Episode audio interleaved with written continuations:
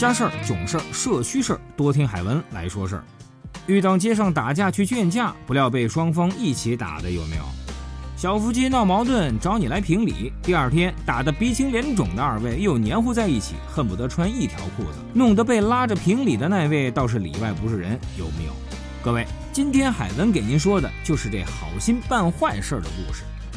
话说呀，吴中路有那么一家家具店，就是那种小本经营的小商铺。哎，您别看店小，宣传的手段不比大店少啊。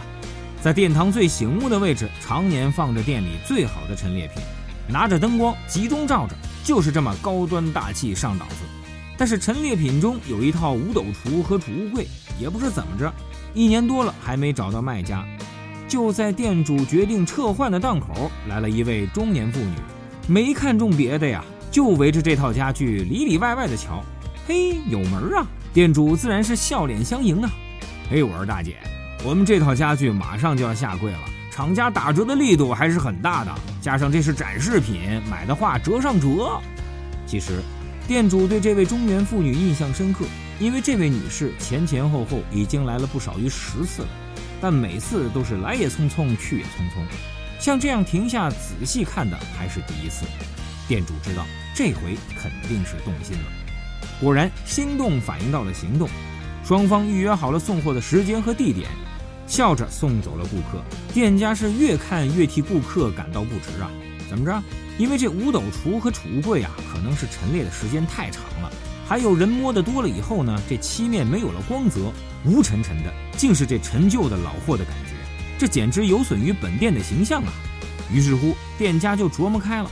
如何保证自己的诚信？如何增加顾客的粘连度？多一个回头客啊！您瞧这店主，如果再上个什么 MBA 之类的，也有去大公司当 CEO 的潜质啊！思量到最后，他决定免费为顾客重新上漆。嚯！一通忙活，三个多小时之后，烘干后的五斗橱重新披挂上了一身新衣裳。哇塞，太亮丽了，漆面都能反光照出人影来了。当然了。免费做一回雷锋的店主心情也是不一样的，就像鸟窝的广告词，感觉好极了，那叫一个酸爽。又过了两天，店主亲自送货上门。哎，大姐您好，您订的家具给您送来了。只看见中年妇女的脸色由艳阳天陡然化作了阴云密布啊！退货，还钱，这是什么情况？说变脸就变脸，没毛病吧？哎，您这是什么意思？什么意思？你们是什么意思啊？谁叫你们重新做漆的？我要的就是旧的，新的有气味，会散发甲醛，甲醛让人致癌的，懂不懂？没知识真可怕。老实告诉你，这个柜子老早我就看中了，等了近一年就是不买，为什么？就是要让它在你们店里散散气味。这时的店主心里就像一万匹马跑过，原来对方没事儿老来转悠，是看着他慢慢变老来着。自己的好心当了驴肝肺，怎么一个闷字了得啊！海文就想，如何掌握客户心理，真是一门学问。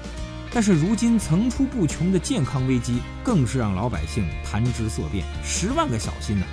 蔬菜自个儿种，大米农家买，肉猪是寄养，鸡鸭必须散养，个别极致的恨不得自个儿开个农场，连酱油都自己酿。